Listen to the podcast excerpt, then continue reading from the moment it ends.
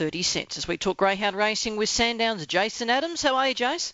Good afternoon, Nars. I'm well, and it's been a, a big week behind us, and there's certainly a big week ahead of us with more action aplenty up there in Queensland. Well, let's talk a little bit about a bit of a wrap of the Superstars at Albion Park last Thursday. Yeah, well, it promised to be one of the great races that we've seen. Of course, it was another edition of the battle between brothers Tornado Tears and Rip and Sam, and I think there's no words left to describe how much of a freak Tornado Tears is. He was unbelievable again last Thursday night, and I think everyone would agree. Uh, we saw a performance that we that we probably expected from him, um, but certainly was another adrenaline rush watching this bloke go around and the excitement uh, that he provides to us all. I thought leading into the race, of course, it's a four-dog race. So I thought uh, he should probably jump straight to the front and say good night after that, but he didn't. He got out well enough. Uh, Champagne Sally led the race, then Tornado Tears had a fair bump with Jalapeno, which didn't cost him a lot. He was still there in the race, and then once they got past uh, the boxes the second time round, he, he took he took control. Tornado Tears, and following that, I think everyone on track would have had their eyes on the clock. He, he just took off like he does. He's got unbelievable ability. So the only one greyhound that was capable in that field of running him down, that was Rip and Sam, uh, but he was last. So the race was over. Uh, he ended up running second behind Tornado, Tornado Tears, but eight lengths behind him. Tornado Tears went 41-20, uh, which broke the track record. Of course, that track record is the one that he held last week uh, the Thursday uh, prior that he, he, he secured in the Group 1 Gold Cup final up there. He went 41-33. Then he broke the track, track record by two lengths. He did it again last week, breaking it by another two lengths. That's just amazing. When he did it the first time, it was a record that's been held up there for eight years. It was held by a uh, Dashing Corsair. And to my memory, for my uh, four or five years in greyhound racing, I can't remember uh, a greyhound that's broken track records in consecutive weeks at the same track. I remember Miata doing it in consecutive weeks at Cannington uh, around 2013, but outside of that, I'm not too sure if there'd be too many. And by the margins as well, two lengths then by two lengths at a metropolitan track where the best day is uh, race over that distance is just breathtaking to say the least. So he's now got $336,000 in prize money, and I think if he keeps up this form, Tornado Tears, which we can only expect him to do so. Today, to 2018 is just going to be an absolute year of domination. And if, you're wondering where he goes to next, I think it's likely uh, that we'll see him next Thursday night in heats of the McKenna Memorial at Sandown Park over the 595. So he would drop back in distance, uh, but it's certainly not a distance that he's unfamiliar to. Of course, he won the race callers Speedstar event uh, in a flying 33.78 in the wet not too long ago. So uh, hopefully he does go that way because it's going to be an absolute thrill to see him back racing at Sandown Exactly. Mapunga Blazer returned in style at Sandown last Thursday? Yeah, of course. It was a big build-up uh, leading up to his return. He spent four months away from the track, and he certainly converted. He was very good uh, running 29.38. And I spoke to Jeff Britton earlier on the night. He was hoping that Blazer could probably miss it uh, half a length and just let the other greyhound that Jeff trains um, missed innings on the inside begin well, shift off the track, and it worked exactly like that. Mapunga Blazer, the race races opened up for him uh, through the catching fan area, and he really had it on a platter. As I said, he went well. He went 29.38, home in 10.49, uh, which is elite.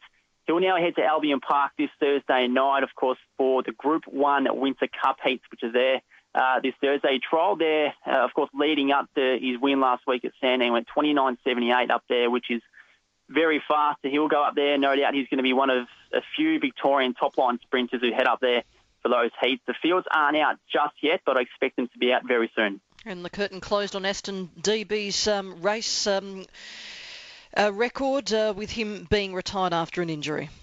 Yeah, I think we're going to miss him a lot uh, as greyhound racing fans. Of course, he's been one of the country's premier sprinters for at least the last year. Unfortunately, uh, two Sundays back injured his back muscle at Sale. He had 65 career starts, 35 wins, over $800,000 in prize money, the sixth highest earner in terms of prize money of all time. Of course, he won the Melbourne Cup uh, last year. He won four group races. He was placed in a further eight, so it was probably stiff not to break that $1 million barrier. Uh, if you can ever read more in his story, you can see that on the GRV website. But certainly, uh, Greyhound is going to be very missed on the racing scene. That's for sure. And Shabini's run at Wentworth Park on Saturday night? Oh, wasn't this just unbelievable? I just watched the replay earlier on. It's just one of those ones that you look back on all the time. A lot of people have been talking about it over the weekend. If you're keen to get a get a hold of the replay, it was race six at Wentworth Park on Saturday night, just gone. And Shabini, if you didn't know the way she raced, she always gets back in the field and runs on. But if you didn't know that and saw her come out of the boxes on Saturday night, it would have been fair if you thought that she'd broken down because 50 metres into the race, she was out of camera and probably through the pen the first time. She was 25 lengths off the lead, but she wound up uh, late to win. It was a, a huge one, and uh, hopefully we see her down here in Victoria over the coming months. And speaking of big runs in the past week, we saw another one from Pico Can, of course. This is a greyhound who's an up-and-coming sprinter out of Tasmania. He's had four starts for four wins. His most recent three at Hobart. He won again last Thursday in 25 56, and that's still giving above all track record down there a serious shake. If you're keen to see this greyhound Pico can go around, he's in race six at Hobart on Thursday night, where he's drawn box number one. He will win the race. He will be a dollar ten as he should be. He's a freak uh, of the Tasmanian ranks. Of course, it has been reported that he's probably not going to relocate over here to Victoria, but uh, look, as long as he, he keeps racing in Hobart and, and, turning heads down there, it's only a good thing for Tasmanian racing. That is for sure. And uh, Bendigo Cup heats? Yeah, there, there's Sunday. Of course, the fields aren't out yet. They're out tomorrow. Nominations close at 10 a.m., but it's always a very good series, the Bendigo Cup series. Heats Sunday. The final is next Friday. They're always very strong. You only have to look at the past three winners of the Bendigo Cup to know that. Fernando Bale, Aston Bolero, and of course last year with Landmark. So heats of the Bendigo Cup. They'll be beauties uh, this Sunday. Okay, and uh, also what's happening this week? Well, racing again this Thursday night at Sandown Park, Metropolitan Racing. Uh, race five uh, at Sandown this Thursday. A mixed four or five over the staying trip. We see Bolt Like Beckham return to Sandown Park. The first time uh, since he won that 41-58 uh, a few weeks back. He meets Hot Tip, who was a very good winner at the Meadows on Saturday night. Race seven's a mixed more five. We see Lila Bale and also out of range drawn side by side.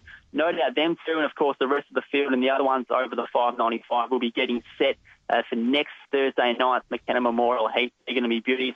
Race eight, the free for all, uh, probably not as, as strong as a free for all as we've seen of recent weeks, but Shadale headlines that. Also, King Colt, who was very good behind Mapunga Blazer last Thursday night. and Also, Dinah Wazza, who won the free for all at the Meadows on Saturday night. So, uh, of course, one eye will be on Sandown Park this Thursday with the other uh, on Albion Park with heats the Group 1 Winter Cup. That's all this Thursday.